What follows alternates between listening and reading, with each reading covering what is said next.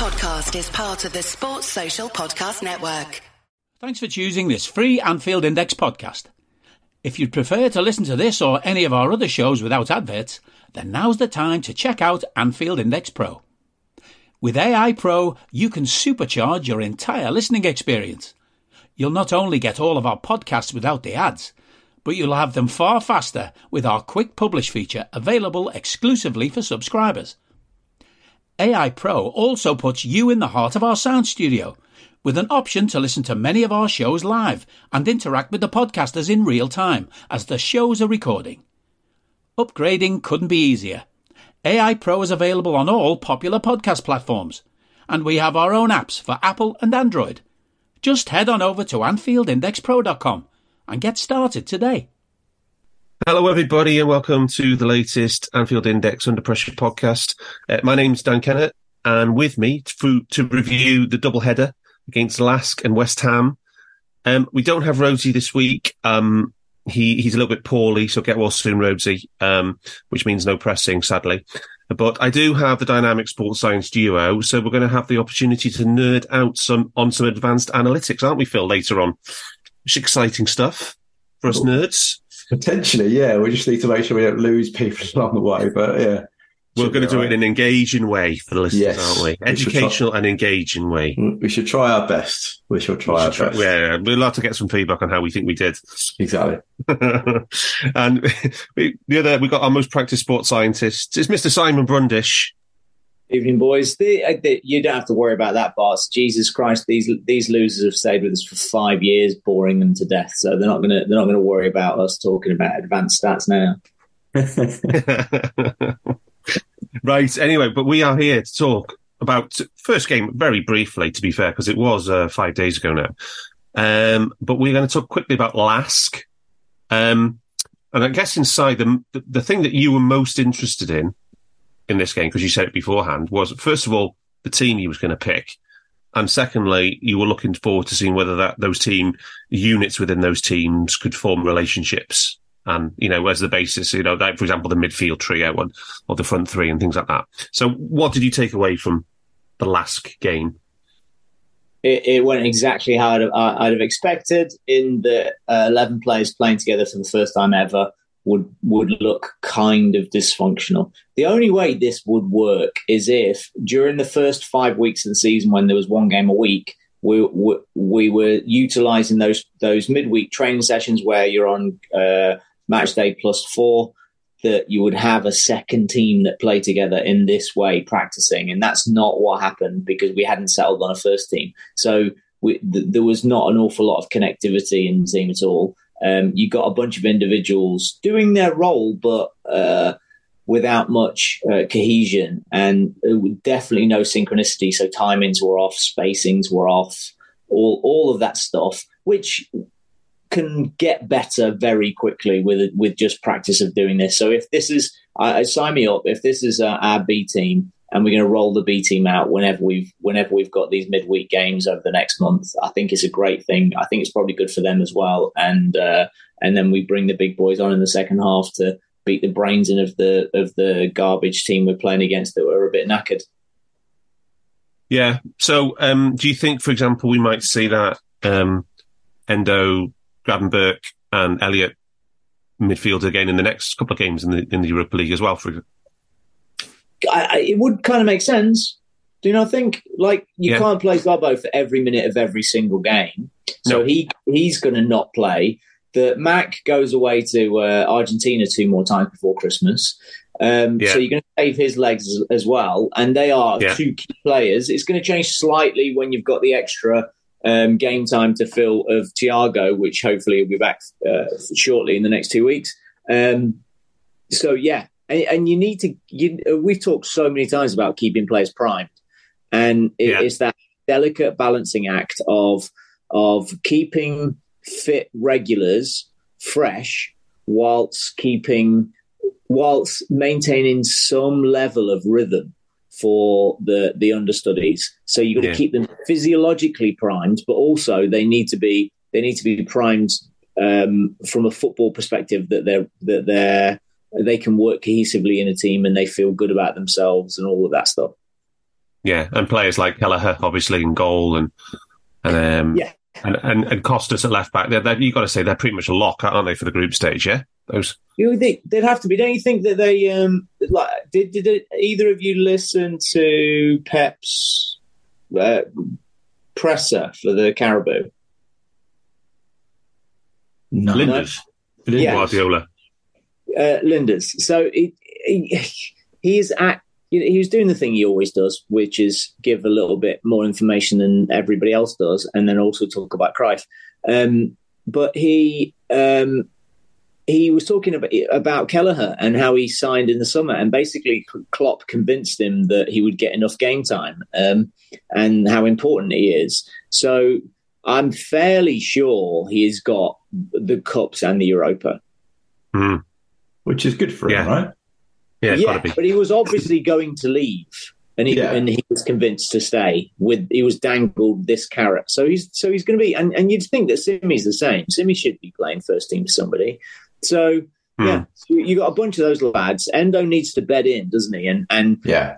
th- these Hmm. lads can play in a system. It's just it's just utilize. It's just the connections, like you say. It's just it's it's the the the systematic patterns, um, and you want them to become unconscious movements, and they just have to do repeat that stuff. So Gravenberch has to play in Yeah. their system before he can play in our system, and and Doak needs to as well. And Harvey's doing a good job being the understudy and coming on as a as a killer at the end of games. So he needs to be in prime for rhythm, but yeah, and Endo needs to figure Yeah. figure figure stuff out too. So yeah, yeah, I, I, I like Europa. I think it's a good it's a good opportunity for these lads, and it will help our league form for sure. Okay. Um, but uh, just on the tactical um, side, just like um, the previous league game with Gomez inverting in that first half, um, we saw it again with um, Stefan Bajcetic playing that kind of hybrid role, right?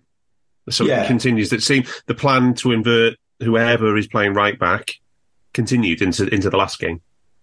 Yeah, and I mean with Stefan, at least it makes some sort of sense because he is has played in midfield, right? Um, For like, well, he got his debut for us in the midfield, but yeah, it, it, it continued in that way. Um, I think the main overarching thing I took from the limited uh, footage I watched of this game was that it was like so I said, the connections weren't there because they hadn't played together.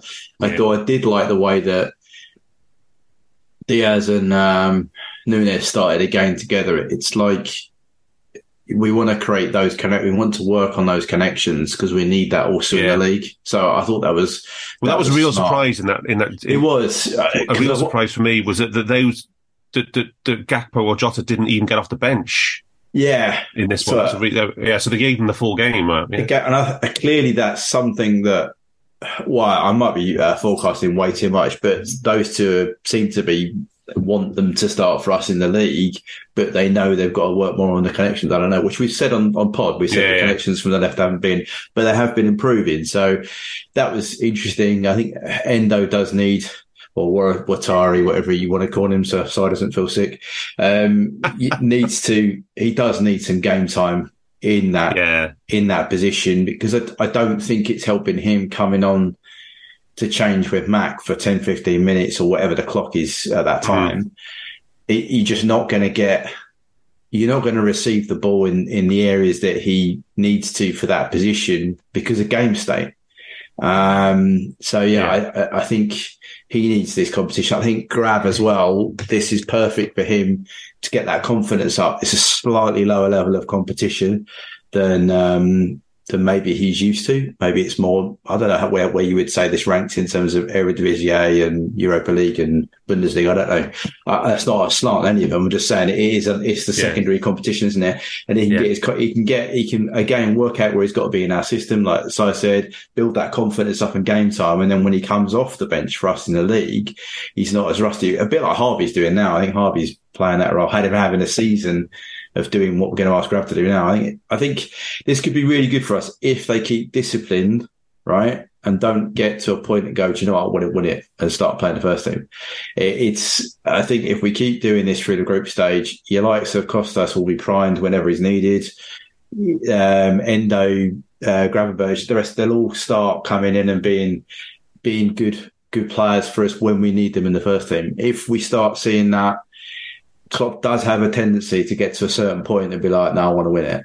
Yeah, then that yeah, yeah, yeah, yeah. Knockouts is different. different exactly, exactly. So, exactly. Um, just quickly on the stats because I've already taken we've already taken too long on Lask. Yeah, um, yeah, no worries. It was a, it was point two point two to point three on the XG, so it looks dominant. Um, we were sixty six percent possession, um, thirteen shots to seven, four shots on target to two. Um, so it looked dominant enough, but um, it was a little bit more um, uh, even than that in the first half. A quick question to you both: Which of the, seen as this was ostensibly a reserve selection? Um, who most enhanced their reputation, or who enhanced their reputation in this match? Say, anybody stand out for you? Uh, well, Mo. Mo no, no, no, no. We can't. Mo can't enhance his reputation with a Europa League game. I so, would suggest it would probably be Gravenberch. Okay. Anybody else like, like take your eye? Yeah, uh, I would have said Graven, Gravenberch. I mean, Mo was brilliant coming off the bench, but I thought Gravenberch was decent. Uh, yeah. Harvey had some good moments. Yeah. Um, yeah, the others. Yeah, what do you Yeah. expect VVD and Konaté to do? Yeah, yeah, yeah, it's exactly. just, yeah, yeah. Yeah, Uh, I, I- I thought it was largely underwhelming. I thought the penalty Yeah. was really important for Núñez, just to to, to get Sure. the One hit Was the it a back of the pen? net. Was it a pen? ah, it was a soft one, I thought. Yeah, Yeah, I thought it was very soft. I think we've been a little bit lucky recently. Uh, I think we're riding a little bit of luck on top of our brilliance, but uh, I think we're riding a little bit of luck as well. Was it Yeah. letter of the law, sire? No, I don't think it was letter that at all. I just, I, I think it was a, it was a call. I think it was a. The ref thought he kicked him, and he didn't. He fell into him. Ah, okay. Oh, and then, okay. then VAR didn't overturn it. Yeah. Yeah, okay. yeah, exactly. Yeah, Yeah, yeah, yeah. like was- they do get given. They get given against us. Yeah, yeah, yeah, yeah. I, I I tend to be quite objective about penalties, and I think we were a little bit lucky in this one. Um, but great, we've gone we've gone through years without any penalties sometimes. So so when when they go away, I'll happily take them, even though I, I'll admit that it was probably we were probably a little bit lucky with a pen. yeah. Anyway, it was a, it was important, I think, just for, for for Núñez to hit the back of the net there again. That was good. And then after the subs, we were noticeably better, right? And then really nice goal from uh, from Diaz to Gravenberch, uh, sorry, uh, Gravenberch to Diaz.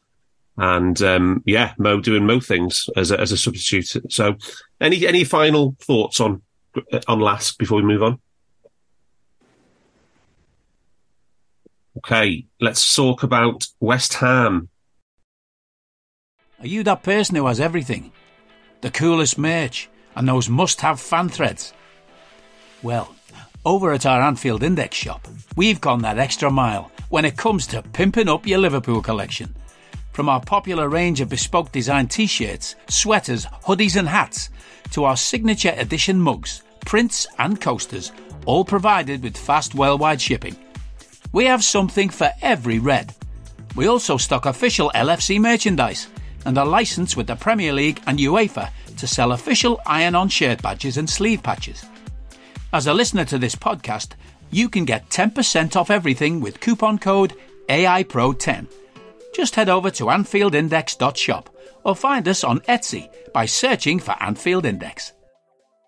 um, a big game. West Ham, it was, I think it was third versus fifth at the start of the day. Um, and a big selection, Si. So let's talk about those starting lineups.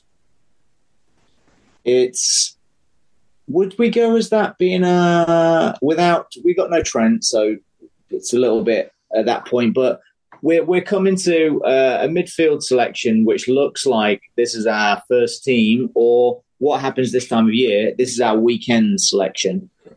Um, and sign me up to that. It looks very well balanced. I love it. I love how the interchange, all that stuff.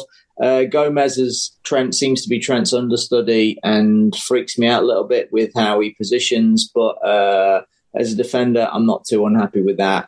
Matip, it, like you and and um, and Dan would talk about Matip playing against the big tall Grok guy up front, and I Yeah. think Antonio likes to be that guy. So it seemed to be a smart decision. Um, he, he wins more aerials than Konaté, even though Konaté theoretically looks more dominant, but he actually statistically isn't. Yeah. Um, uh, and and then the front three, we've got our we've got our most exciting front three on the. These are the these are the fans' front three, wouldn't you say?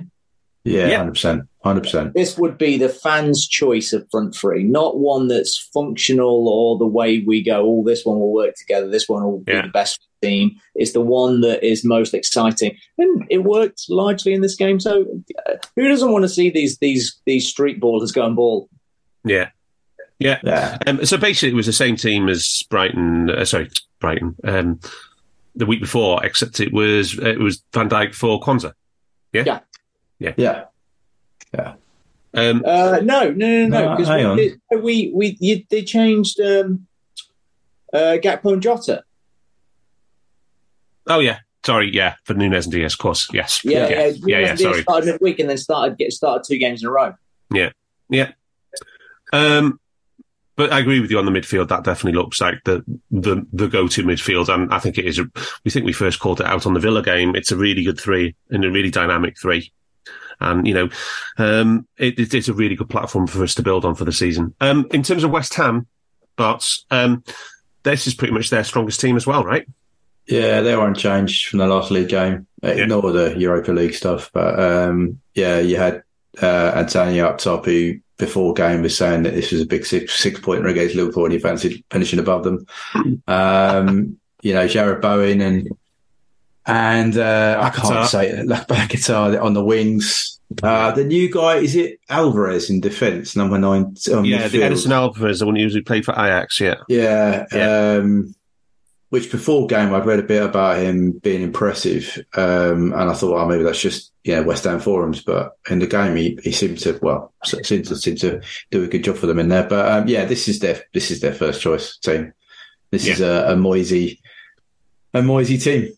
Well, you got and you got Ward Prowse in the ten, you know, and Yeah, you've got exactly. As you know. There's a lot of talk. He- He's got the most. He's got the most ground duels per game in the Premier League this Yeah. season, over 13 per game. He's not your archetypal Brazilian number 10. No. And they're all tall, like down the middle of the park, they're all tall. Yeah, yeah, Apart and, and this, from Ward Prowse. So, yeah. yeah, and even he's not short, and he's a No. midfielder who gets stuck in, you know, constantly. So, um, lots alike about the West Ham um, team and what they, they're getting a lot of. They're getting a lot more. They're, they're way more than the some of the parts at the moment, aren't they? But Oh, 100%. I mean, these are. that new as we'll lead into our yeah, as we'll lead into our later discussion on a particular metric, this is kind of a case in point yeah, they are doing a lot of good things as a team, but certain elements of quality are meaning they're not quite getting over the line in games.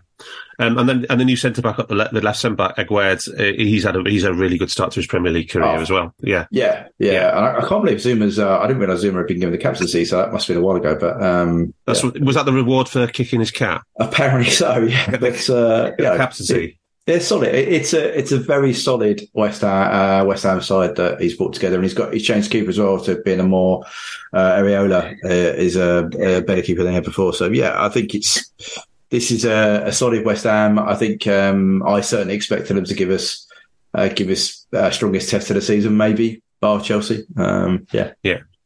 So on um, on the match summary, um, on just going off FB ref because we don't have Rhodes's summary of all the models here, unfortunately. Um, it's uh, three xg to us, one point one uh, to West Ham. Um, we had sixty three percent possession, uh, twenty one shots to eleven, and six shots on target to four. Um, maybe not as dominant as uh, as we might be expecting um, overall. Uh, and the big chances was was it seven to three? I think in the end. Was that right? Have I read that Uh, right? yeah, I think I think that is right. I've been through them and and they hit all of the talking points that we would we've covered many many millions of times um, about, About big chances. big chances No, and about headers. headers. yeah big chances and headers that that they get called a big chance but the actual value is way below what we would attribute to a Yeah. So the big chances, the, the big the big chances for West Ham were the two before we scored, plus the Bowen header at one one, and then ours. Núñez had Núñez had three. Who were the other ones for us? Uh, Mo, Virgil, Gakpo, and Jota. Yeah. Oh, the Jota goal and the Mo pen. Yeah, obviously. Yeah. Yeah. Yeah. And the Vir- one of Virgil's headers was a big down as a big chance as well, was it? Yeah, so we got No, Virgil. the header, we shot. got Gak. Oh yeah, it was the shot. It was the. That was the shot. All right. Yeah. Yeah. Okay. All right. So um, let's talk about that start, Si, um, and, and and bring you in, Phil, as well, because um, Yeah. looking at you looking at your database for this, um, it it wasn't it wasn't the most convincing of first twenty minutes, was it? Before the penalty. Not really. Uh, it was how we tend to start with nothing really happening. To kind of sterile possession for the first first fifteen minutes. It seems like we're quite trying to quieten them down a, a big opposition crowd or something. Um, I'm not entirely sure why we set up the way we do, um, but it was it was even in in terms of it was the closest pe- 15 minute period of possession in the game, um, and uh, we had five touches in the box and they had they had four, but they had two shots in inside our penalty in between the penalty spot and the goal. yeah, the hot zone. Yeah. yeah. And and we had one shot from just inside the halfway line. Um, they, they caused three caused us to have um, they caused threat to us three times. They caused us to be unstable three times. They got through us in a significant way, um, which caused us to correct something in midfield tactically afterwards. But um, uh, like Paqueta and Ward Prowse, they were picking up lots of space um, to collect second balls, Yeah. and we were we were forcing it a little bit. We our two best midfielders got caught in possession, um, which caused turnovers really early on, and they they ended up having shots. And and that's the when I talk about uh, possession control, it's one of the fundamentals to a Klopp system, but to a Pep system, to a great team, is that not only you retain possession, that's not the ultimate. It's that you only risk possession when you already have cover. Yeah. And so, so if you get forced into an error um, in possession in the middle of the pitch at, uh, at the wrong time, so if if uh, for example Robbo's gone on one wing, that um, that Gomez has tucked in a little bit, but he's not deeper. He's only parallel to um, Mac Allister as the deep six, and then the the uh, centre backs are split. At that time, if he if he do, it turns into a player and gets the ball robbed, that's four on two. Yeah. So that's an inappropriate time because of the the choices of the other players around him. They weren't con- conservative enough, the little c conservative enough, um, particularly early in the game to make sure we're safe before we before we create risk. Um, and it, it happened in the in the game last weekend as well, where we got where he was knackered, but same thing. Um, but he, he got caught, and then Szobo got caught later as well. And it's it's it's we we were better at creating protection after that, but then they got through us twice, and we were we were a little bit. Uh, it's easy to say fortunate because they had big chances, but we also have Ali in goal, and he might have saved both, which he saved one, and he's brilliant. Yeah, yeah, it's pretty fair to be honest. I think so. Yeah. Um, but we, anybody who's watched the Brighton, the West Ham, uh, Brighton West Ham game, um, Barts knows that you know West Ham just want to play on the counter attack. That's that's their entire game plan. Yeah, uh, and that's as I said, that's not far off a Moyesy team. Let's be No. frank here, right? You know, Defend and You know- counter. if you look at the the passing chains, um, it's almost laughable how little they have over over ten plus in terms of a pass. They have Yeah. three out the entire game. The majority of their passing chains are around five passes. Mm. Well, that's exactly a Moyesy side. That's and if you looked at what they were doing, they were winning it like Si said on a second ball, and they were for me they were switching it into that area in front of our left back zone. And then they put three or four balls across, which one Ali saved, one Antonio put past the post, um, one they scored off, and another one I think uh, was a, was another miss. So it was that constant but very quick play to do it. They'd win it, look at how they can switch the wing, play it, and then it, it would go into the box with quality. Um, but that's that isn't. It's not something we're not we're not used to, and I think that comes back to a little bit of what Asai said in the selection. We chose Matip for a reason. It meant that we could deal with the aerial threat. Um, when it, when it happened. The only thing I would say is pre PK, our pass network is horrendous. Um, so I, I, I sectioned it off as you know we, we can do. Mm. It's we're in like one strip. The biggest line is between Van Dijk and Mac Allister. And Mac Allister is ahead of Szoboszlai and, yeah. and, uh, and Jones. It, it's just there is nothing going on there, and that's 15 minutes worth of play. We're at home. Yeah. You know, we haven't got any structure post uh, penalty. Yeah. We've got lovely depth. We've got straight, uh, our midfield three operating as a three. The front three are connected. So it, it, it, it comes about. But uh, yeah, Mac Allister was, was a little bit high. I think the, yeah, the, the Gomez inversion thing wasn't working because it, well, we weren't set, as I was saying. I think post penalty, I think you saw less of that. I think Dom dropped in more. I also thought we were far too deep in the first 15 we were very deep. So when they're when they're winning that ball and making the switch, it's in our half, and the next ball is into the th- into nearly our attacking third to make the cross. Yeah. When you look at post that, particularly second half, we would we pushed the whole team up. We played a lot higher up. So therefore, even if they tried to win that, they were still forty yards from goal. You you moved the threat out, if that makes sense. I mean, the weird thing is, is that um, Si mentioned that this was the closest possession period of the match to the penalty, and it was mm. 50, 57, 43. Mm. But in the in the in the in the the Brighton West Ham game, which I just referenced, when at the point West Ham went three 0 up away, they they only had eighteen percent of the ball in that match. And they, yeah. you know, so so it wasn't it wasn't just as pure counter attack defending counter as Brighton, but uh, yeah, it was. Um, shall, shall we talk about that? Shall we talk about how we caused our own instability and then and Brighton nearly uh, right West Ham nearly capitalised. So the first one, Mac Allister gets caught on the ball. Into, was it a ball in from Jones and then to Mac Allister, and then he gets robbed by um, by by Ward Prowse. Yeah, and then it goes out uh, to Antonio, who basically, yeah. I'd say, I think five Liverpool players bounce off Antonio at some point before he finally gives it to the you know to the to the player who crossed, and he carries the ball 50, 60 yards. You know, he's a big lad, but you know, five, five, five or six players bouncing off him. Goodness me.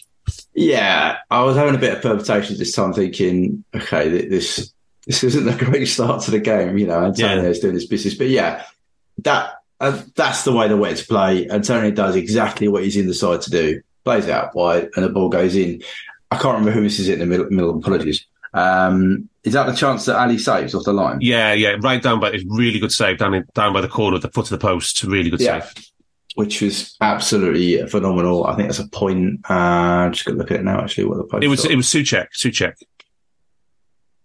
Yeah, I was just trying to look at the post shot. I thought what Ali added to the to the value. Uh, point six four. Yeah, post yeah. shot. So um, from a point uh, one two uh, xG chance. So yeah, that was that was one chance, wasn't it? Then we had a block the other end. Um, and then this is where you get the yeah the Antonio miss in there as well. Uh, well, I thought the Antonio the, the, the, Antonio chance was much easier than the Soucek one, right? Yeah, and he just puts it wide. Just puts it wide. I think um, I wouldn't say he had, chance, had time to bring it down and shoot, but it, it's with his foot, right? I, thought, I swear, am I, am I imagining that? Was that with his foot? Was that a body? Was it header? Must have well, that. no, it was it was it was it was a header. Head, yeah, yeah, um, yeah, It was based. Sorry, um, Antonio pulls off the back of Gomez, doesn't he, and gets about five meters of space for the for the cross at the back post. I think Bowen. I think I think Bowen puts the ball in right into the back post. Sorry, I was busy with a heading sheet. Are we talking Soucek's chance? No, no well, we're, we're on Antonio's one. So yeah, um, and yeah, but I think Bowen puts the ball over and and, and Antonio pulls off um, Gomez to the yes. you know gets about gets yeah, a little yeah, bit yeah, separation. Yeah, you're further ahead than I was thinking. Yeah.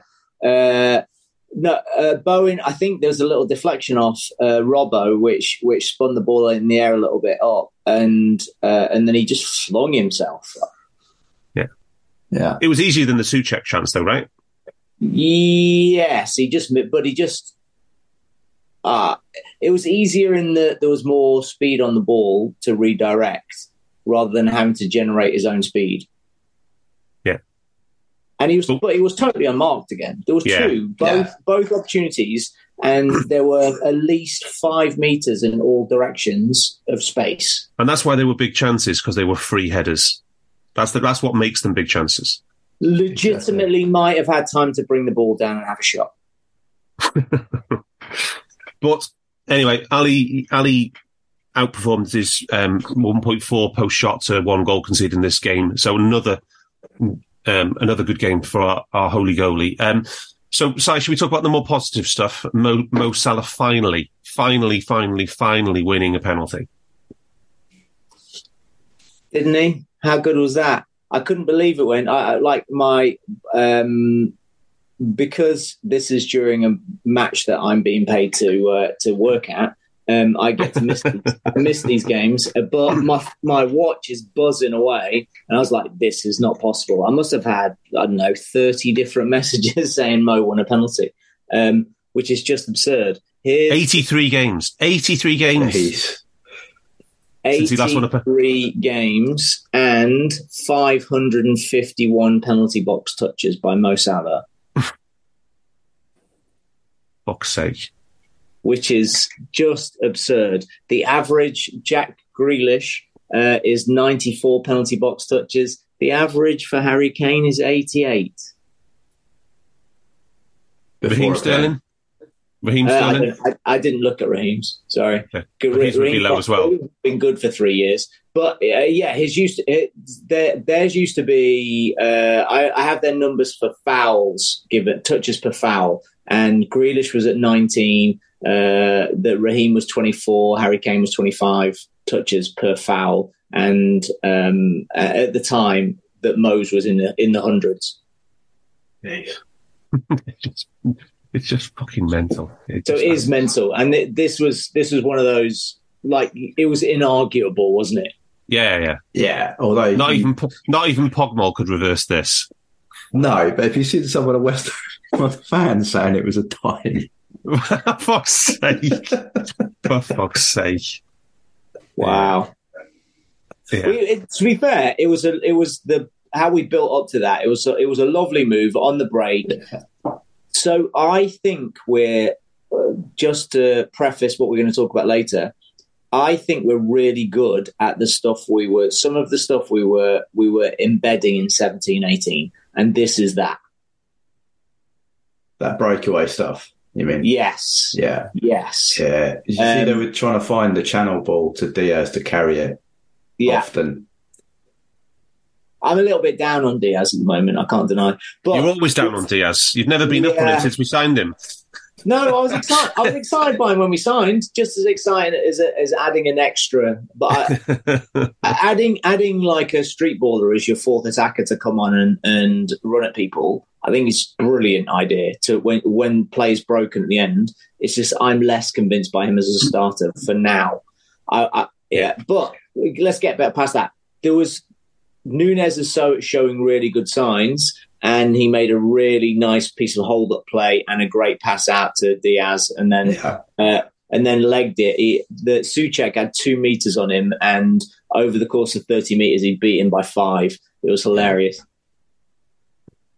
And So- there was there was a bit of luck in there, in even into that pen, because up to that point we had created nothing at all. They'd had two big chances. We'd created nothing, and from the pass by Diaz, the return pass by Diaz into Darwin, Darwin reached out and like got a bit of a toe on the ball. I think it was actually a heel and deflected it, and it happened to go to Mo. There's the luck, and he was brought down because of it. Yeah, absolutely. Um, right now, before we talk about tweaks and tactical changes, and then the rest of the first half, do want to um, just talk about the importance of aerial dominance, and we always talk about this in the show because you know because mainly because I force us to, and and, and and the and the importance of aerial power in the in the Premier League. Um, and we all we, we, talked about it at our peak. We would basically be as if like Bill the Bill Belichick tactic of taking the opposition's greatest strength away from them and completely completely nullifying it. Yeah. West Ham have caused us major problems in the last three years in matches, particularly at, at their ground in terms, and they've beaten us up. There's two games where they completely beat us up twice on set plays and aerial dominance. They have some of the best players in the league in the air, particularly Kurt Zouma. but not only they, they haven't got the fellow who went to um, Wolves. What's his name? The the other the other big Is that rock. Kil- is that Kilman? No, no, no. The other uh, the other fella. Anyway, I can't remember his name now. Yeah. Yeah, but um, but they got even even players like in midfield as your, as your, as your creative midfielder. He's a six footer. James Ward-Prowse isn't afraid of getting stuck in. As your Jarrod Bowen's pretty good in the effort for your wide forward. You know, Michael Antonio is a bruiser. They, the whole team is packed full of giants as well. Obviously, Soucek, you know, is an obvious one. Um, and in this match, um, we actually won seventy four percent of all the aerial duels, which is Yeah. pretty phenomenal. Um, because usually it's close to 50-50, right? In any game, isn't it, Bart? Aerials. Yeah. Normally like it, your deviation either, either way, but normally it, it, it varies out to a 50 50. But I, I, I noted the defence were particularly. I mean, you got uh, Van Dijk at 92, Matip at 80, Gomez at 100, uh, Robbo at a, a 67, which is above the, you know, a 50. but You know what I mean? It's, it's not the best, but, um, Yeah. yeah, it, it's a, it's a dominant display, I would say, from our main uh, headers of the ball in, in defence. Yeah. So, um, just but just to call out Virgil van Dijk having 13 aerial duels in a match Yeah. and winning 12 and winning 12 of them. I don't think I've ever seen that from uh, um, not not even from Virgil before. I don't think I've seen it from any defender. Um, and but against a team like West Ham, that is against definition. Antonio as well. Yeah, and so let's be but also be clear. Four of those were in the opposition penalty area Yeah. on our set play, and he Yeah. and he was a right handful on set plays in this match in in, in an attacking sense, wasn't he, Bart? Yeah, I, I actually wrote down in my first in my notes for the first couple of set plays in the first. I was thinking we've got not with you know we were getting success very early on from our set plays. Yeah. You know, Virgil was winning the header, knocking it into areas. I think he got a shot off directly from a corner. He had a headed. shot. It was very clear early on that we had run similar plays that we had been doing in other games, but it was working because we were getting our best header of the ball into positions to put it into areas. And as we come in the second half, that eventually got us got us reward. But it was very clear to me very early on we were we were getting success on the set plays in their box. Yeah. And, and Antonio was zero out of six on aerials. They're probably all against Van Dijk, to be fair. Yeah. Uh, but yeah, but um, yeah, the other thing was the and he had the most clearances, blocks, and interceptions in the match as well with nine. Yeah. Which so that, yeah, twelve aerial wins, nine clearances, blocks, and interceptions, twenty-one basically. Did, their goal not count as a? But he got an assist for Jota, didn't he? No, no, no, no, no, no, no. Their goal. Oh yeah. Is that not a missed block? Block. Well, it's just it's an. I I don't think he gets an event for that at all because Okay. um, Bowen just comes across in front of him. Mm, fair enough. Fair enough. Yeah. He gambles and Virgil, Virgil doesn't. So, Yeah, well, in yeah, terms of in terms of the dirty, what I was trying to say was in terms of the dirty stuff against a team like West Ham, this was this was a big this was a big performance, and this was a bit of a throwback actually for Verge, right?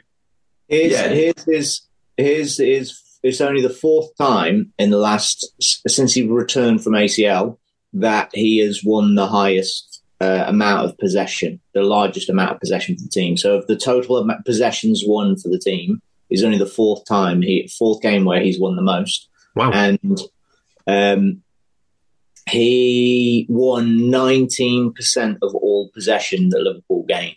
Yeah. So just dealing with that West Ham direct play side, it's invaluable, isn't it? Yeah, huge because that's how they want to play. And but they were the the I think they were a little bit dumb in the positions that they were playing it in. Yeah. Um, don't go to Virgil, but then pick your poison because Matip's amazing at it. So Yeah. um, But they but, weren't but, getting it wide enough. but we've been questioning Verge now since you know the start of last season, right? We're talking about a relative decline by his terms, right? And you know, you effort, I think. Yeah, yeah. Um, but you've always said he can get up for the big games, like you told him. You you said last season that it's no surprise that Verge still gets up for a game against Man City, for example. Yeah. Um, exactly.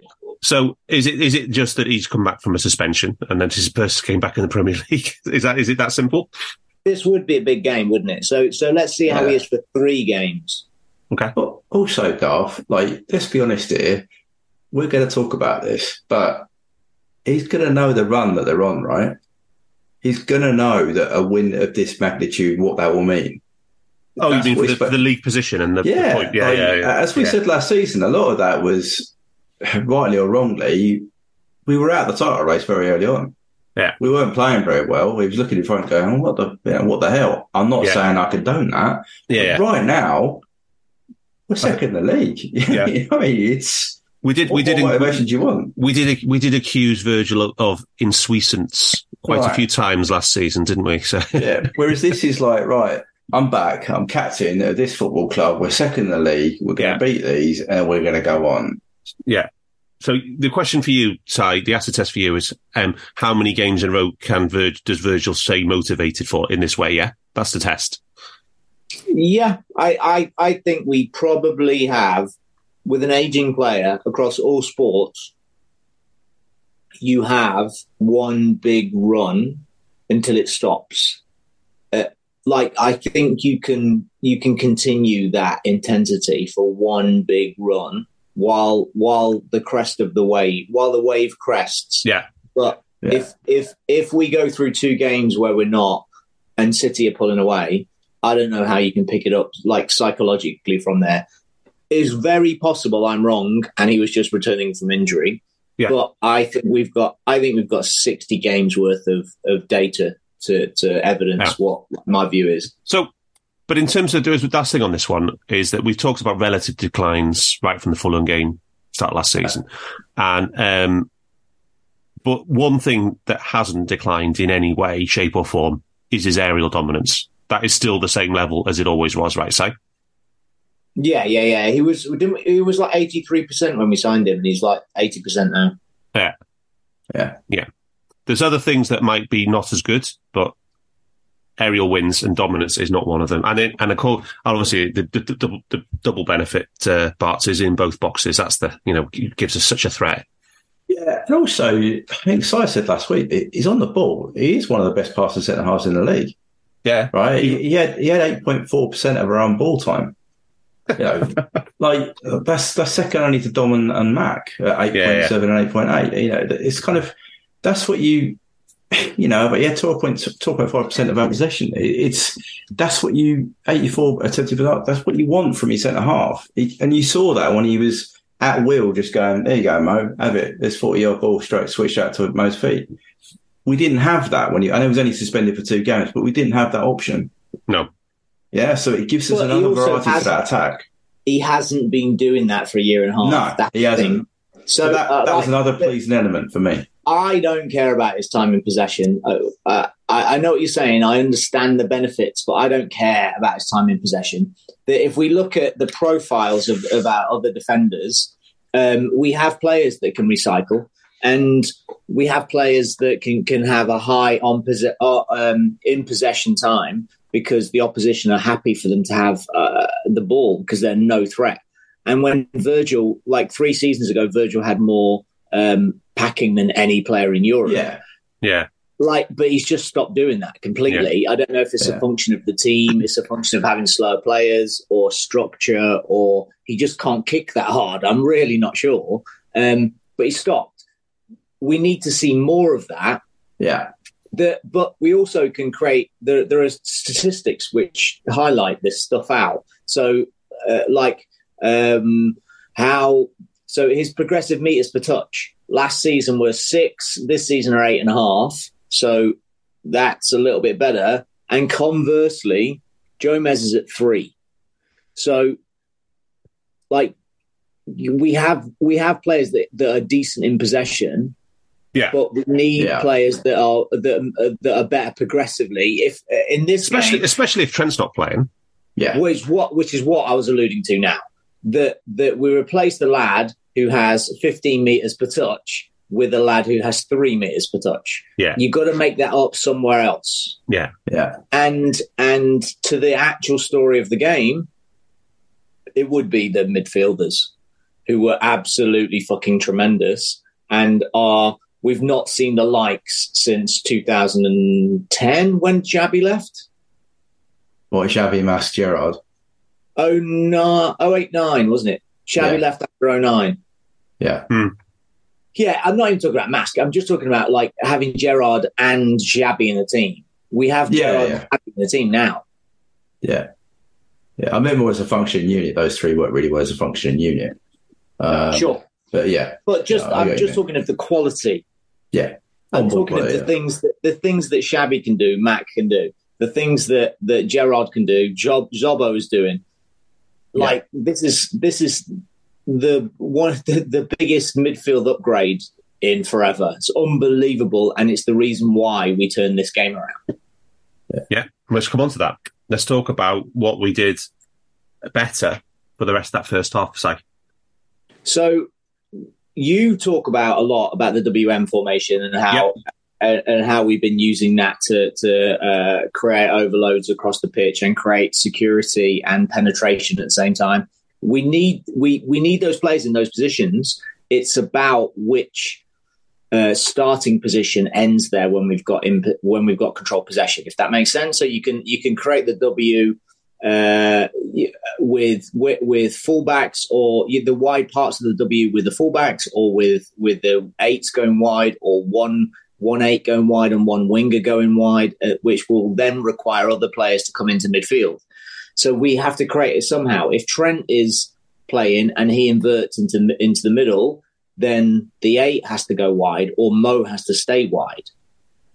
That's how the spacing works. Does that make sense? yeah, yeah. the inverse has to work on the other side. So Robbo tucking in, then you're going to need if if he's tucking in, you're going to get you're going to need um, the width further up the pitch from somebody else. Diaz doesn't provide the width further up the pitch, and what was happening early on was that he was tucking in and. In almost the same kind of timing as Trent would run into midfield, which Gomez was trying to do, that um, that CJ was going to touchline to create that spacing. But the turnover was happening really quickly and was catching him running out towards the touchline um, and Gomez coming into midfield. And then they were breaking on us like that. And they, they were ca- catching us uh, like wide open, and and we were having um, two on two breaks.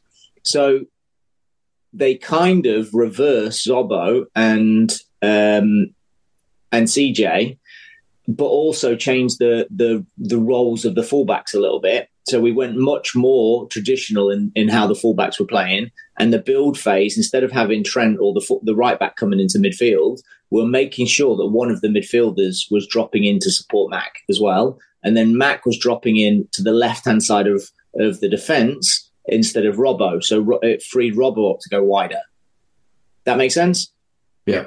So we had so less players had to make a 10 yard burst to create those spaces and it, it allowed players to have we always had a box behind the ball at all times if that makes sense so it, it created a little bit more stability for us we were going stable before angles um, and it, once we retained possession we still had the wm and we had Szobo and Mac on the ball instead of Trent and Mac.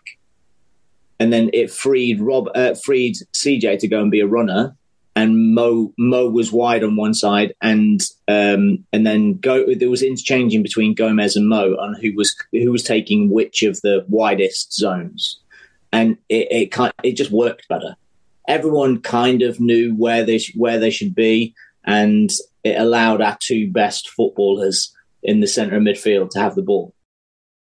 Hello, I'm here to annoy you. I'm here to annoy you into listening to more of me and more of others on EPL Index. We don't just have the Anfield Index stuff, we've got EPL Index as well, which covers the entirety of the Premier League. And we have three podcasts and a whole bunch of really good writing on EPLindex.com.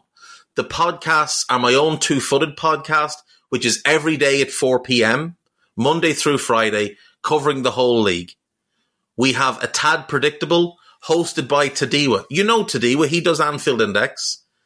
He presents a tad predictable before every Premier League match week.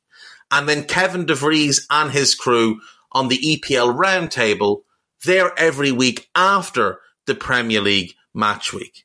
So make sure you listen to everything we're doing on EPL Index and follow us there on Twitter at EPL Index. Thank you. Bye bye.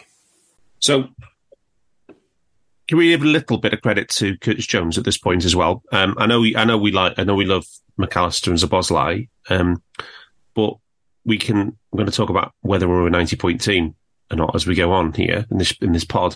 And I think it's fair to say that the origin of our good form trait can be traced back directly to when Curtis Jones came into this team. He's a big player for us, side. Big player. Yeah. Yeah, he's brilliant. He's brilliant at retaining possession. He's brilliant at he's because he's spent he's spent the last three years on and off uh, the field being injured or not, but like rehearsing tactically the positions he's supposed to be in and his role in the team. Yeah. And he's gone from being naturally a street baller to to being a refined tactical piece of a of a team, and that's what he thinks about at night. It's not scoring the great glory goal, which he was born doing, and he did Yeah. until he was eighteen. He now thinks about um, how can I uh, how how can I best underpin this maneuver ahead, which allows Trent to get on the ball. Yeah. And and then how can I be in position best to press that ball to get it back, or to funnel that ball into into Szobo so he can get it back. And and you need somebody that's sacrificing themselves to the team, and that's what he's doing. He's he's being Gini. Yeah. Um, and it's not the first time this season we've talked about importance of pass completion and ball retention. Um, but uh, Jones was 96, Szoboszlai 93, and Mac Allister 96 for the match. Just Yeah. fantastic, fantastic numbers there. With the because it's not just safe; they are creating with it as well. And we had like four xg in the in, you know on, on on some of the on some of the models. Exactly. They they became the fulcrum of the team as a, and they became a very well functioning unit. They've got multiple connections over ten passes with multiple elements of the team. You know, all right, Jones has got more of a left side connection, and Dom has got something more right, and Max kind of a bit of a combination of all. But that move is, so eloquently explained, where Dom comes in pretty much next to Mac, and, and CJ sort of in the front part of that. He's he's showing up in all the zones in the touches for second half. It, it's it it worked. They functioned as a three, um, and it allowed those interchanges out wide that we used to see with the fullback and the wide players, um, which was, and I think that suited, to be frank, suited Robbo and Gomez as well. They were doing things they are used to doing rather than things they're maybe not used to doing, and they were effective in that. You know, And, um, and also 13 tackles between them in this match as well. We had a couple of games last season. There was a game at Old Trafford where the midfield didn't attempt to tackle in the whole first half. Exactly. The Yeah. rate as well. If you look at, Yeah. so the, I do the phasing over time. They get more and more green dots through the game Yeah. in the centre area. I think between uh, the last two periods of the game, I don't know that there's many, I there's any red dots at all. So we, that's where the three are working really well in tandem in the middle of the park. We know that we have to control the middle of the pitch to be able to um, to to perform to win games in the Premier League. We weren't doing that last season. Okay. So, um, should we talk about three big moments at 1 1? Uh, two for us and one for Villa. Uh, Villa. West Ham. Claret and Blues, isn't it? Uh, yeah. two for us, one for West Ham. All at all, all missed. All big chances missed. But um, what? Which was the biggest of those big chances? Do you reckon there was? There was two for Darwin, um, and um, and obviously the um, the Jarrod Bowen header, free header. Are we talking second half now? Just to clarify. No, no, just at, just at, just at one one. Uh, the Dar- well, the Darwin yeah. one was huge, but uh, Jarrod Bowen was just four half time, wasn't it? Fifty-three minutes? No, was that right? What was the time? No, no, no. Yeah, it was. It was just after half time. Yeah, yeah. It was. uh, It half-time. was just a high, just a ball in, and he finds himself on inside the six yard box free, and he, he heads it down as well. But Alisson's just in a in a good position to gather it. But Yeah, massive, 50s. massive chance. Yeah, uh, 0.56 xg. Um, that was an incredible chance. But they, the second half though, that I didn't think. Looking back, I, apart from that one, there was a couple towards the end of the game. I didn't think they had many opportunities second half at all. No, I was just talking about. I was just saying while it was while it was in the balance, there was three massive moments. Yeah. You know, two for us, one for them. Three for one. Then we had the one when Mac moves into pretty much area 14. We talk about, uh, no, that's, that's the goal, isn't it? Sorry. There's another one where, um, the ball gets played into Mo and Mo turns around a corner and, and Diaz puts it wide. Uh, Not Diaz, uh, Núñez puts it wide, uh, which is, uh, quite a large, I uh, just trying to get the exact XG. Point five one. Uh, Yeah. by one chance. That's Um, saved, saved by Areola. Is it? Is that safe? Is that gone? No, I thought he put it straight away. Um, and then you get the, the, the goal, Did he- which is No, the one that Mac- hit, there's the one where he hits the post as well. The one where Darwin hits the post. 0.44 where he is the post. Yeah, both assists from Salah. Um, Both assists. so Yeah. 0.96 expected assists there for Mo on those two. It's just totting up the numbers, isn't it? But it's just yeah, some some incredible chance. But we have said this about uh, Núñez has improved immen- immeasurably over the season, but he has there are some big chance moments that he maybe uh, could do with improving. But then he gets the chance with the goal, right? Yeah. yeah, yeah. Do you know all? Do you know all four of Darwin's goals this season are big goals? Go ahead, Go guys. ahead. Right? Yeah, yeah. Yeah. Yeah. Or, or, you know, or to come back, you know, an equaliser at LASK as well, you know, so yeah, yeah. Yeah. Um, it's all, Si, it's when you were watching- it's always a big moment. When you were watching this live uh, and you didn't know the outcome, did you know it was that yeah, there was the two Darwin big chances and then the Bowen one and then uh, all at one one? Did you? What did no, think? no, I didn't. I didn't at all. Um, so it's so without living, watching the game without the emotion, um, it's e- it, like it, it's easy to get. I think it's easy with these particular players on the pitch. Right, there is something about like the the crazed South Americans that we have all over the pitch, and uh, and Szobo, um, that like they make you feel that that that they are great at creating emotion, creating a wave of emotion, Yeah. because they do really exciting things. So you can go from the two big chances that they missed early in the game to thinking we should have won this game 10 0 and we're we're the best team in the world. Yeah. But while the game's in the balance, uh, the Ali pulls off uh, a worldly of a save, unbelievable save, and they had two really, really big chances that they just fluffed, and they probably could have had a penalty as well.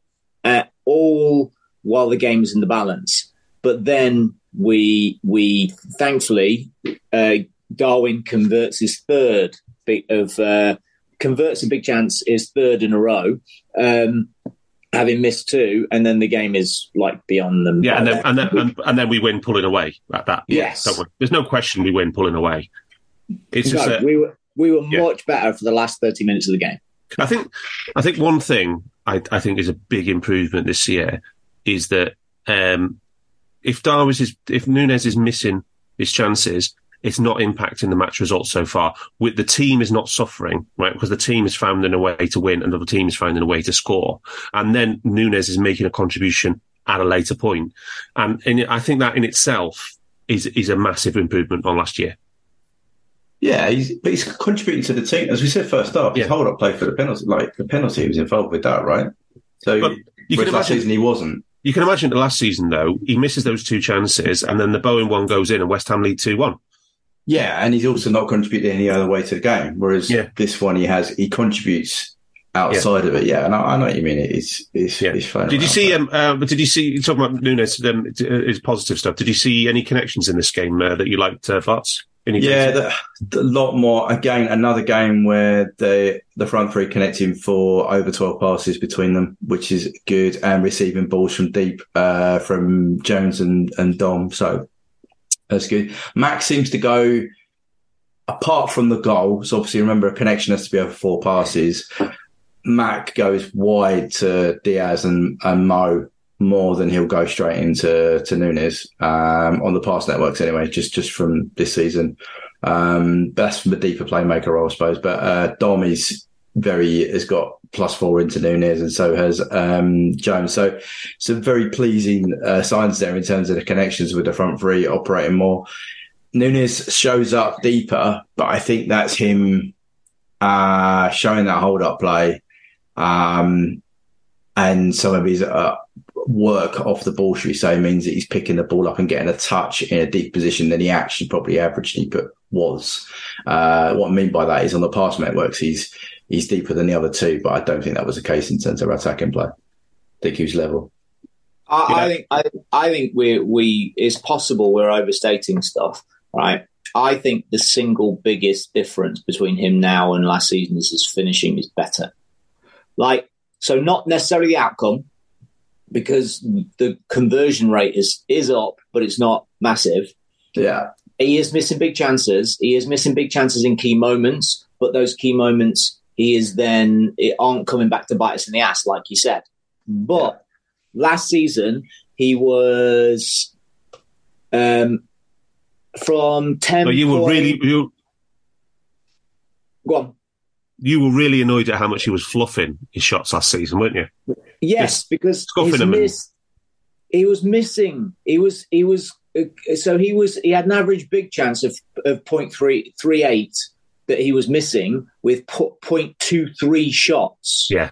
So just Yeah. terrible, terrible shooting. Yeah. And this season, his misses are 0.38, but his misses are 0.49 ex- post shot. Yeah. Yeah, Like they, they're just pulling off much better saves. Yeah. So he's Yeah. actually hitting the target a little bit more. He's hitting the target almost 20% more than he was last season. He was with his big chances. He was just literally missing.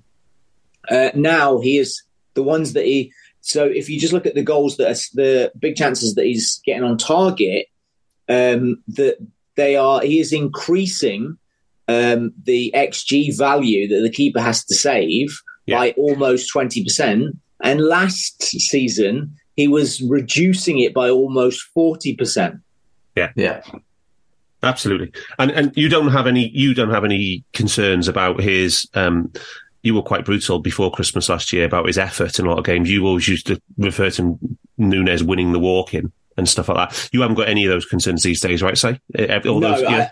I, think I think to be fair, I might have been slightly unfair to him, be given it in new country. All all of the he's a human, and maybe stuff wasn't going his way, but he definitely sulked. Um, I I was more worried about the actual effort he did give because because he did give lots of effort. It was just that it was always at the wrong angle, the wrong time, in the wrong place, and and so we were getting big holes through it. Yeah. But now, now, I so far this season, none of the goals have come because like no threat has been caused against us because of anything Darwin has done. I'm sure I'm sure that was an old Tommy Cooper gag you just did there, Si. You played all the right notes just in the wrong order. Yeah, maybe I am old. No, Right. nobody listening knows knows who Tommy Cooper is. No, no, just the old bastards. It's Right. Bradley Cooper's dad. The, fu- the funny thing of that, right, the funny thing of that is most kids don't know Bradley Cooper is either. oh, right. Uh, Okay, Rocket, right. rocket kids. Right. Just on Núñez to finish off, right? Um, I did look at this, right, because on just on the finishing aspect. So, club and country this this year now, he's had four goals from 26 shots this season, um, which is a conversion rate of 15%. So, not bad for a striker. Um, you know, Harry Kane would typ- typically be up about 20%, um, 19 to 20. If he keeps 15% up for the rest of the season, sign me up, right? Four goals from 3.8 3.8 XG in for Liverpool in a Liverpool shirt this year. Again, slightly above XG. I'll take that now. The only downside, as you said, is big chances. He's one out of ten on his big chances this season. So yeah, he just needs to. He just needs to get a couple of tap ins, doesn't he? That's it. That's the that's the missing the missing link. A couple of tap ins. He's one out of ten on big chances. I have higher big. I have I have a higher conversion of big chances. You know. Uh, including Uruguay as well. Just So, to, no, to, to I- boost the sample. So no, in the league, I have no, not in the league. Just for Liverpool, I have ten big chances. So Newcastle, three against Villa, Wolves, two against LASK, three The against only West Ham. And the only one he scored is the West Ham one. Uh, no, I have West Ham. I have what? I have the Pen, and I have Newcastle. Newcastle wasn't a big chance. It was taken away. It was like the, neither of those chances were big. Oh, I have it at point three two. Well, okay. So it was one The, out of ten. fir- the first one was 0.06 and the second one was 0.32. Yeah. Okay. That's never So yeah, it, it's still not very good. the conversion rate from big one out of ten. is Yeah. good. Anyway. But but just just linking to what I said earlier, that that the quality of attempt has gone up, yeah, Yeah. which is that's the good sign. Yeah. So at, at the same point last season, when in his first 10, 10 big chances last season, he missed the target with six of them. Yeah, and he's got the same. He's he's got the same um, non-penalty xG as Haaland in the league. This is one point zero seven per ninety, and he's uh, over five shots per ninety again. So along with Evan Ferguson and Erling Haaland as well. So it's it's it's that's what you know. Those two are centre forwards as well, Evan Ferguson and, and Haaland. So yeah, Yeah. It's coming from him, isn't it? I mean, Definitely. His, his shots are all central now as well, in the right area. They're in the central box. That's where you want your number nine to be taking shots from, not from Yeah. picking it out He's out not, wide. he's not doing a shot. shots. Yeah, he's not doing them bending shots or I'm just going to No. pick it out because I need to make an impact. He's actually waiting his time. He's, he'll be given the ball in the right area and he'll, and he'll, have, he'll have an attempt. But we all want a tap in now, right? From him, yeah. Back post tap in. To be fair, yeah. had one on, Sat- on Sunday. Uh, let's let's be honest. The the second one that he put blazed wide for an mo. No, that's what we want. We wanted ball. to score. We wanted to score one. Score. Yeah, I know. I'm just saying he had a pretty good opportunity there. But yeah, um, Yeah, that's what. Yeah. Anyway, right. But So no, positive. It's good signs. Jota, Positive, Jota, he scored a phenomenal goal. He did Yeah. score a phenomenal goal. Yeah. you wanted to talk about the assist. Ty, you wanted to talk about Mac Allister's assist and his vision. Unbelievable. Can I? Can we do? While we're talking about assists, uh, brilliant passes. The goal we almost we scored that was ruled out for offside in the first half. Oh, phenomenal. Unbelievable pass from Szobo. Yeah. Great run from from Curtis, and a lovely finish. He was just a little offside. Next season, that won't be offside when they actually implement the rule they said they were going to do this season. Oh God, what a goal that was! But to have two of those attempts in the same game, like the last time I remember it, like Fab could do that pass a little bit, but he would try it like for every fifty of them, that two of them would go to the right person. But that Yeah. that dink, unbelievable. The, so for the actual goal, Mo had, Mo had uh, we just had the ad possession. We caused them to instability in the box. Mo put the ball across the box and it was cut out by by Zouma. Broke to the uh, the the halfway line, basically this centre circle. Mac picked it up, and Mo made a run inside. He came deep to cut back into the box, um, but he'd kind of slowed down. And I thought Ma- uh, Mac had seen that. I'm not sure what he saw actually, but um, but Darwin hadn't moved.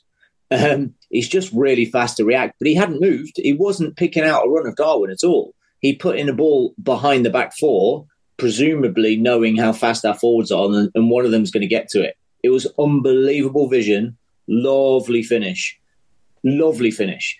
And most, uh, there are probably five players in the country that could have got to that pass with that speed. We we have three of them, um, but that was the lovely part. Very nice finish from Darwin too, and sign me up. But that was unbelievable pass. Yeah. Yeah. Um, Jota comes on and adds an, uh, adds, an, adds the third, the cherry on the top. Um, anything else you guys want to talk about for the rest of the, the 90 minutes? Anything you had written down that you wanted to cover? Um, just that this is the first time we've got we've got three midfielders over 0.9 xG chain for five seasons. Um, Nice. That's Oh. that's where the quality was being built, not from the fullbacks that's in this game, and it was amazing. At the same time as they had a positive possession control score for three players to combined. I can't, uh, I don't have any midfield data with that on. And I was just So- going to supplement that by saying this is the first time we've had dual XT winners with Dom and Mac at both four for the entire game. For the Nice. game. But again, that shows you the threat and the chances coming from our midfielders. Yeah. We got two with over one xG builds Yeah. Midfield. Yeah. And they both again put in performances of over 1.1 touches per minute.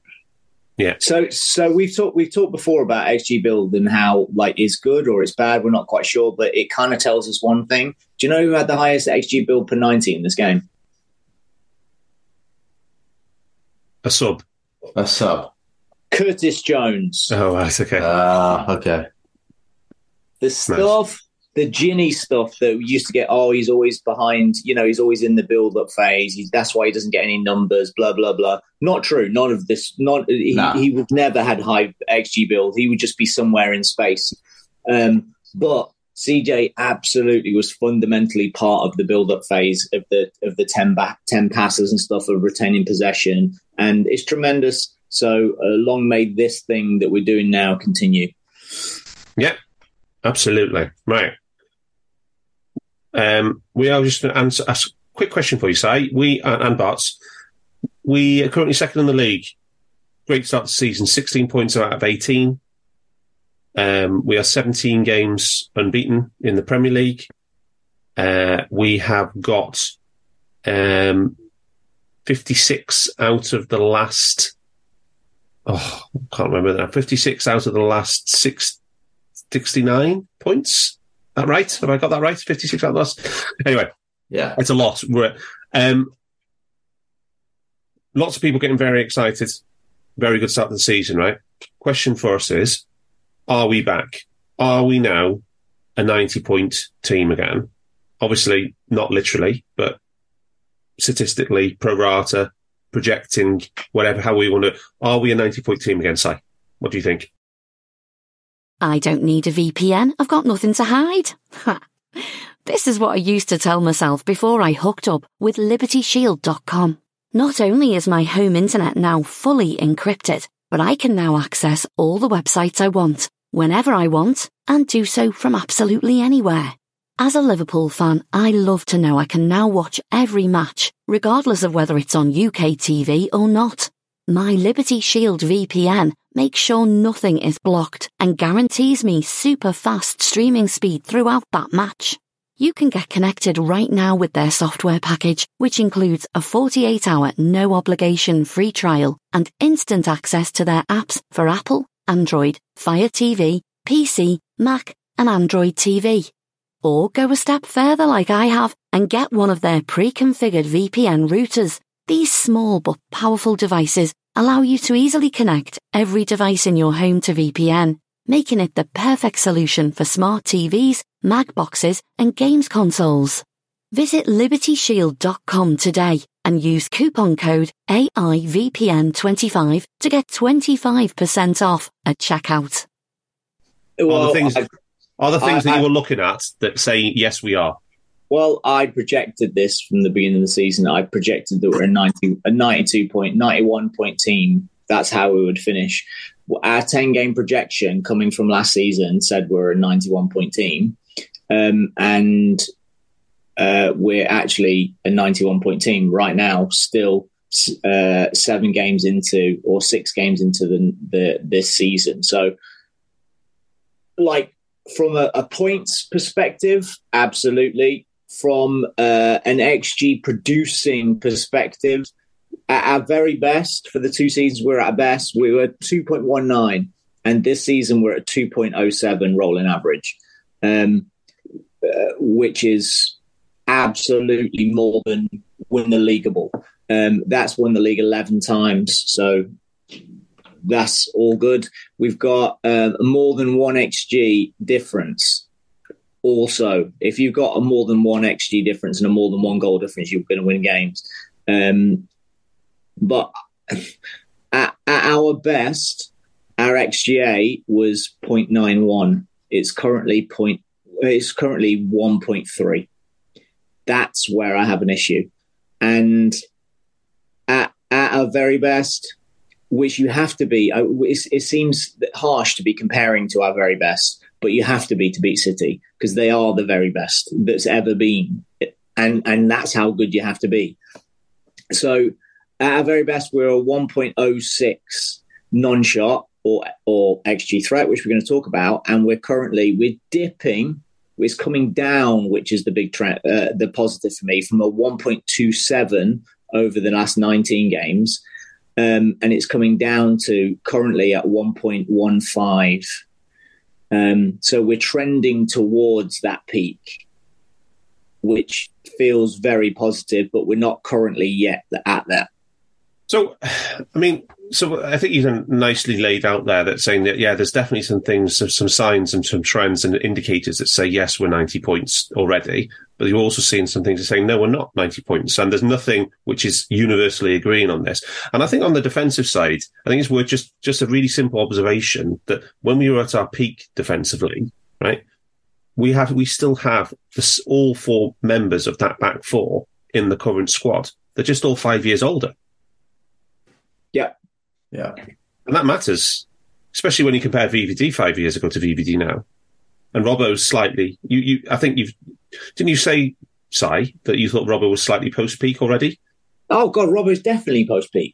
Robbo's peak was probably three years ago. Uh, like it's not it's not a, a massive decline, but it's it's it's a very obvious decline. But he's only twenty nine. Yeah, Sure. yeah.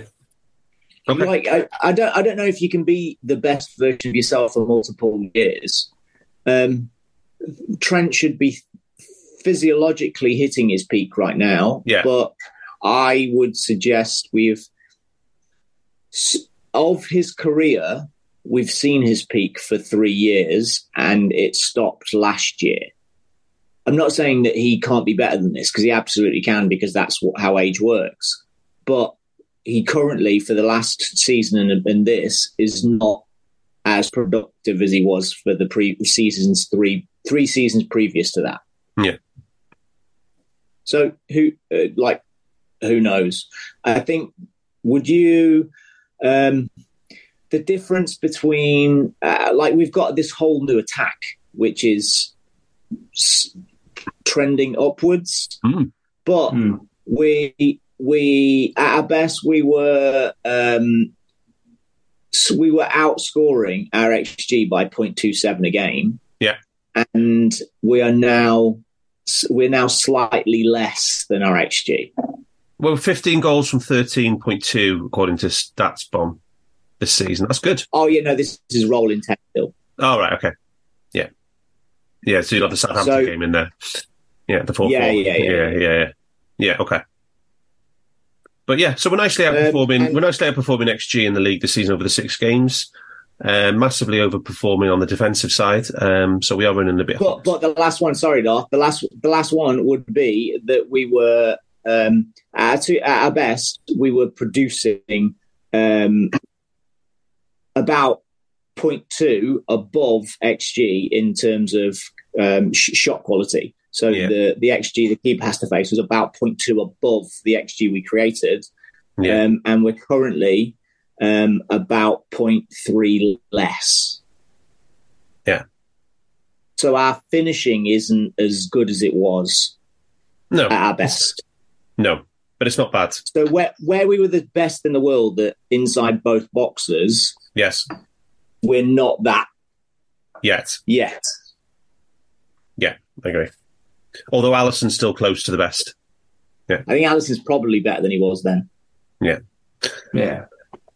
Um, Barts anything you're seeing that you you think is definitely trending for us for six, uh, you know, for ninety points team? Obviously, you're going to tell us about the the the the, the risk of uh, confidence intervals and variance over a ten game sample.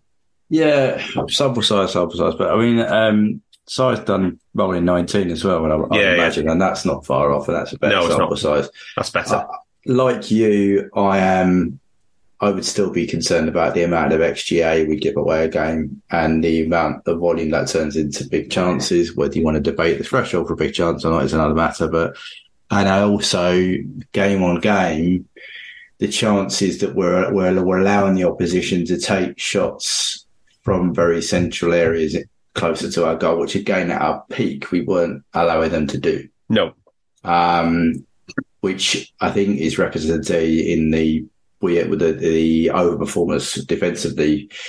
Eventually, I, I do think that will that will roll out I- I somewhere think- and we'll have a game. I think that would be see. really. In, I think I think a look a comparison of the hot zone shots between this season, say for example, in eighteen nineteen, that would be really interesting. Like you said, Yeah. we didn't used to allow hot zone shots at all. No, Yeah, and that and that's maybe having just said our midfield three is working really really well, right? yeah, Maybe that is where we haven't got to recognise a specialist six like a Fab yeah. stopping them from happening in front.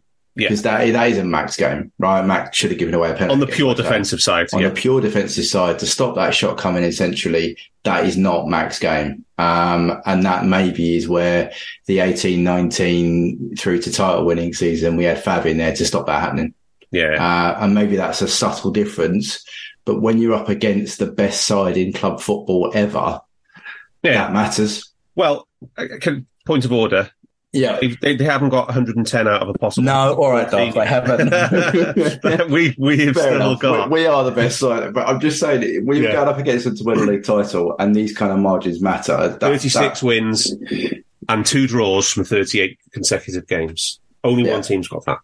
Yeah. so far. But, but you know, you read our, our, our record over that period, right? Yeah, yeah. What were cities? Oh yeah, but the, we, yeah, that was that. That we had to do that to beat them. No, I know, but I'm just saying for you right now. You've, Oh, yeah, you've given um, uh, Liverpool's record over the last 17 games. Yeah. This, and we're ready. Yeah, City, City, City are a 103 point team over the same time period. and that's what you're up against.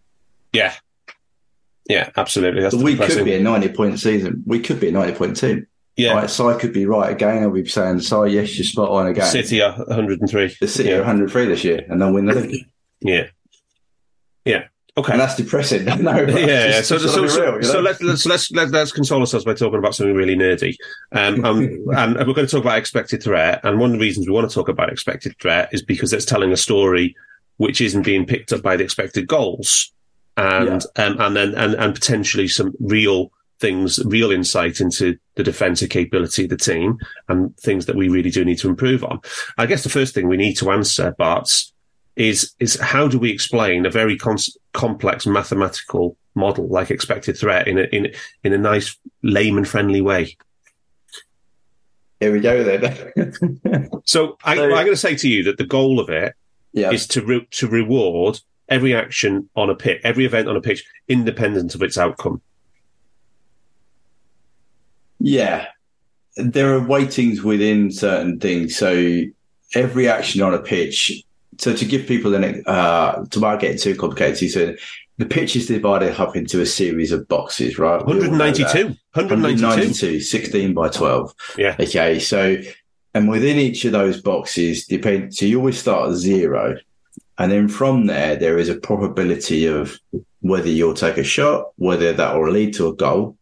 If you don't, or if you do or don't do that, then when you move, what, how that increases that probability of a goal or shot and the, the weighting that is that Um, rewarded. And a move in this concept context is either a pass or a carry. So a possession, Yes. a chain It's a of possession, Yeah. consists of either at every stage a pass by a player, a carry Mhm. by a player, or a shot. Yes. Yes. So they're the three actions that are leading into it, which is why it's really important to use comparative XG models when you're looking comparing XT and XG. Hmm. Um, and obviously, as you, so the, the way that then works is you always start at zero, but then the resulting one will have the values from the previous if that's where you're leading from. So you can then judge whether that move increased threat or not. So if you if you didn't take a shot on, but you moved, so you moved from a box that had an XT of uh, 0.1, so 10% chance of, of scoring at that point.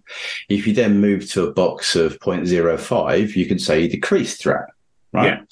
But as you go through the chain, you might, the, the pass, the next move might be over two or three boxes. You could go into zone 14 Yeah. and the chance of that XT could go up to 0.3. So you could say that that movement added 25%. Yeah. That chance of scoring. Yeah. And that builds up to various iterations. Normally, if you look at it, there are the hot zones, unsurprisingly, are the highest uh, areas or some of the highest areas of, of threats. Uh, the six yard box clearly are normally white on a lot of the things you look at and the penalty box.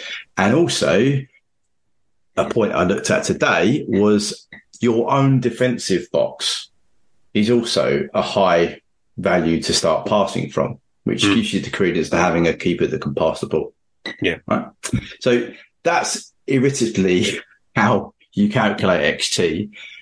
And you you knocked about some some correlations. I don't know whether you want to talk about which one. Yeah, just just wanted to add, just wanted to add a couple of things there. Is that Yeah. you know, so so for, for each of- for each of the 192 zones, the Mhm. XT model will will know the value of passing, carrying, or shooting from that zone into any other zone. Yeah, and so- the value of a shot or a goal from that. yeah, zone from that well. zone as well. So that Yeah. and, and and and the level of the recursive level of the maths that you have to apply is quite staggering on this, isn't it? And, and so Well, the first time. sixteen by twelve for a start. Yeah, yeah, so, exactly, you know. yeah.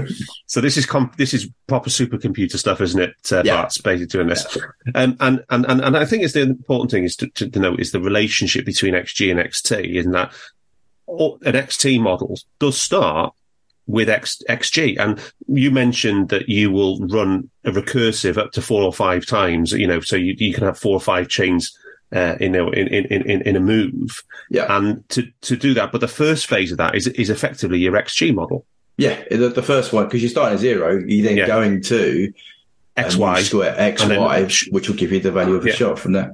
Yeah, and then but then you build up pass and a carry to a shot, then a pass and a pass and a pass to a shot, and etc. Exactly. And, and, until about five levels removed. Yeah, yeah, yeah, Yeah. yeah, yeah, yeah. Okay, so XG and XT will always track fairly close to each other.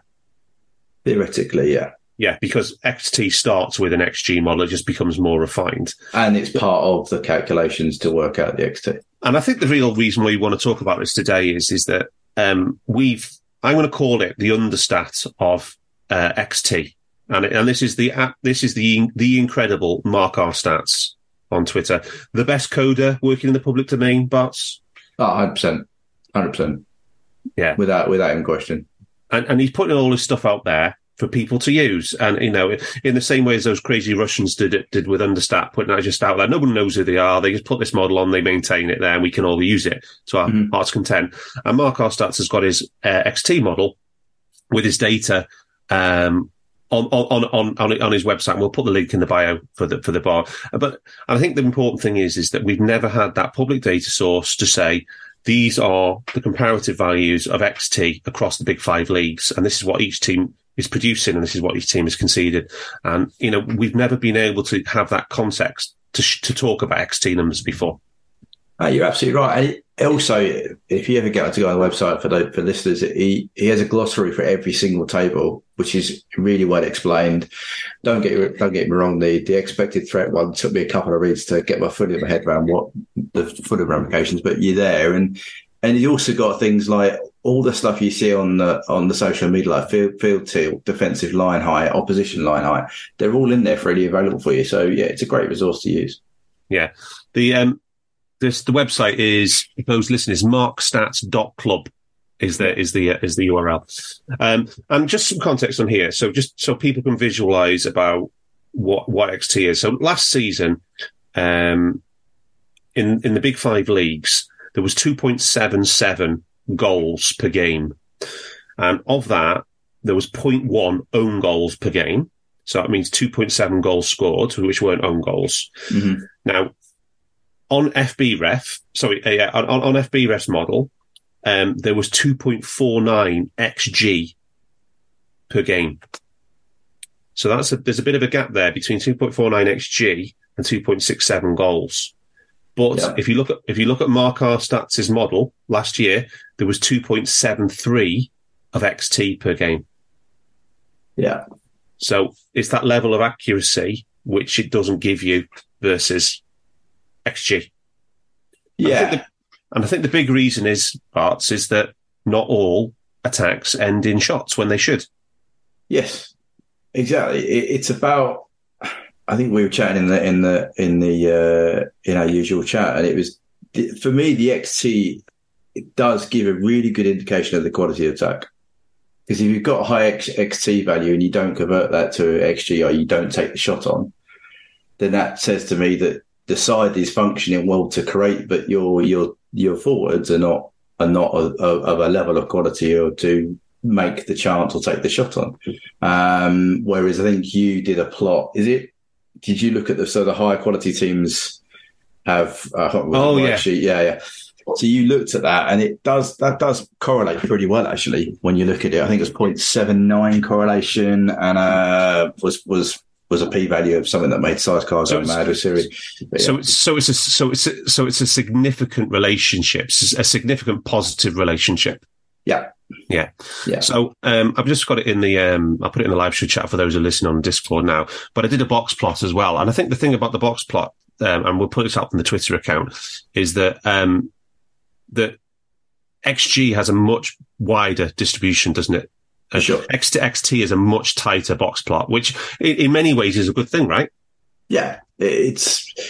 I think that comes but Also comes back to the XT. Remember the the highest value a box has from default. I think it's 0.3 or something. Yeah, Yeah, Which the highest like single, the hot highest- zone. Yeah, hot zone, right? The highest single shot can have 0.79. Yeah. For XG. So that that gives you some idea of that variability that happens in the box plot. And I think, um, and what we did to do is, is, is, to understand the relationship between XT and XT and XG is that if you are a, if you think about a good team, what do we, how do we define a good team analytically at the moment? And, and the, uh, the answer usually, Bart, is expected goal difference. Yeah. It's the number one indicator of team quality. Yeah. If Rhodesy was here, he'd be banging the drum about that. XG Yeah. difference, XG difference. Yeah. yeah. And as soon as you get above about half, anywhere above half an XG per game difference onwards means you're a, a good team. And those higher quality teams will have an XG per match higher than its XT. Whereas lower quality teams who have a neutral XG difference or um, even a, a negative XG difference will always have an XT value higher than its XG value. And why is that, Bart? Because the quality isn't there in the final third to, to turn that XT into XG, in Yeah. my opinion. No, and I, and I think it's a, I think that's your null hypothesis, and I think that's a pretty good one. Yeah. Maybe you can get one of your PhD lads to test it. so anyway, the reason we want to talk about it again is just to just, just, just, we don't want to be the negative Nellies, do we, on this, right? But, No. right. Um, this season, right, the four, Mark Stats has got five, se- uh, this is the, uh, this is the fifth season of expected threat data on his website now, which he's published. And in 1920, we were 0.99 uh, conceded per match. 2021, 1.01. That did amaze me when I saw that on the COVID Yeah. season. 21 22 as our best one, we were 0.97. And 22 23 were 1.1. Uh, this season, um, we're up at 1.41. 1.41. Um, so pretty much 40% more than uh, our previous worst season on XT. Yeah. And our lowest in any match this season is 1.07 against Bournemouth, Yeah. um, which which isn't great. Uh, and in the last four matches, when people have thought, "Oh, the defence looks a bit better. We're not conceding much stuff, not conceding many chances. XG conceded looks low, right?" The, the last four matches, we've conceded 2.65 on XG, but 4.9 on XT. Yeah. And that goes back to the Villa game where Si said, well, there was a couple of cutbacks and McGinn missed one and there was one when he, he put it behind the attacker and, you know, obviously the famous, the famous Cunha chance one. And then there was a couple in the last game as well where they didn't connect in the box. Yeah. Yeah. Yeah. And all those things add up. So, you know, you know, there's a big difference there between XT and XG on the, on the last four games we've played. If you look at, have you seen City's XG at the moment? No. 0.86. Wow. Arsenal's 0.87. Yeah. So, I mean, I'm not saying we're not better than Arsenal, but I'm, I'm just saying it, it, it- in all the metrics, should we say, Yeah. City are ahead of us. So, you know? so, so it's a, it's a pretty simple one for me. Is here you can say we need to improve defensively by forty percent. Yeah. and that's a We- big, big ask. It is because we need to, because eventually someone will turn that XT into a goal, a goal scoring opportunity. Someone will turn that into XG, right? Well, we've got Tottenham coming up. We've got Brighton coming up. Exactly. So we need to reduce the amount of XT in the first place. So therefore, you, you, you, you I think you increase your chance of, of winning and having a, a greater XG difference. But yeah, we shall see. Um, Si, anything to? Do you want to come in now on the old XT discussion? I know, I know you've been collecting it for a while, and you, you, you always like it from the attacking side of things as well. Yeah, I well, it, I, it quantifies for me. It's it's almost uh, an analog for um, dominance. So uh, where you get to, where your play gets you to uh, uh, on a pitch without the finishing bit. Um, so yeah, I, I collect it. It was it's, it's very very close to what uh, 538 used to do with non-shot xg. Um, it kind of correlates very closely to that. I, I see great value in it, and it almost. I don't know. It, it kind of represents how well you played without finishing Yeah. Yeah. even though finishing is extremely important in football and pe- people win leagues with almost finishing alone. So, so the XT of Leicester in 2016 would have been like 1.3 per game, but their XG was 2.2 because they would just get in the box and score. Mm. Um, but I, I like us to have a, a nice positive relationship between X, XT and then what the goalie has to face from there because it shows the quality of your attackers. So further down the league, they'll have uh, they they won't turn their XT into a high proportion of uh, XG the keeper faces. If that makes Yeah. sense. Yeah, and yeah, I, yeah. and I, th- I think there's there's one of the best things about XT side in, in terms in terms of a create on the on, on the ball sense is that we said it, it it makes sure that every action on a pitch is valued independently, and one Liverpool player in particular. We have a metric who sh- shows how brilliant that player is. Do you know who he is? Of course you do. Trent Alexander Arnold. Who is uh, by XT's perspective the best player in the league Yeah. uh, over the last five years. four, four, four years of XT data, right? He's topped it twice. De Bruyne has topped it twice, and and in, in, and, they, and they've been second in the seasons where they haven't been top. Amazing. And that, and, and, and that for me, that passes the eye test. hugely. Imagine that now in this side. Well, we got Trent to come back in. I know, but I'm saying, be, I, yeah, I just, yeah. We're currently at what 1.81 at the moment for XT. That's without Trent playing for the last two games. So But Yeah. currently, currently Mo has what Trent usually does: 0.23. yeah, But yeah, Trent, Trent's been up at 0.35 a lot of the time as well for XT. So in the previous seasons. So oh, yes. but, uh, no, yeah, I was, I was talking, I was talking about non-cross because there's, Oh, right, yeah. kicks Ah, yeah. again. Well, this is this is the this is the benefits of Mark's site, an absolute goalman. And I, I, I'd like to think that Mark's surname actually is Stats, so it's Mark Stats. so I wish we did know what his name was because you are an absolute genius, sir, and we will give you a shout out from the account. And uh, you can, you've got a subscription here waiting on for Andal- Anfield Index if you want it. but yes, that's uh, anything else to wrap up, chaps? Any other business? no, you're good. All right. Apart from we'll be at the next the next uh, midweek game, won't we? Yeah, we will. We will be. Uh, we come there. That's a week. Uh, week to week tomorrow. Yeah. The week tomorrow. Yeah. Yeah. Anyway, uh, and we will be back on. Um, is it next Tuesday again? Or ne- Got- yes. We're playing Sunday, so it's got to be. yeah, next Tuesday we'll be back a week today for the Spurs game, and we'll also maybe touch on the League Cup as well. But until then, up the fucking Reds. We hope you enjoyed listening to this Anfield Index show. Please be sure to subscribe to our channel so future podcasts find their way to your device automatically. There's nothing quite like fan engagement, and we'd love to know what you think of anything discussed on this show. The best way to get in touch is over on our free Discord community, where both podcasters and listeners debate the hottest LFC topics 24 7. Sign up free now at AnfieldIndex.com forward slash Discord. You won't regret it. You can also follow us on Twitter at Anfield Index and find us on Facebook by searching for Anfield Index. Oh, and before you go, we'd love it if you could leave us a five star review on your favourite podcast app. It only takes a couple of seconds, and it means the world to the people who create these free shows. Sports Social Podcast Network.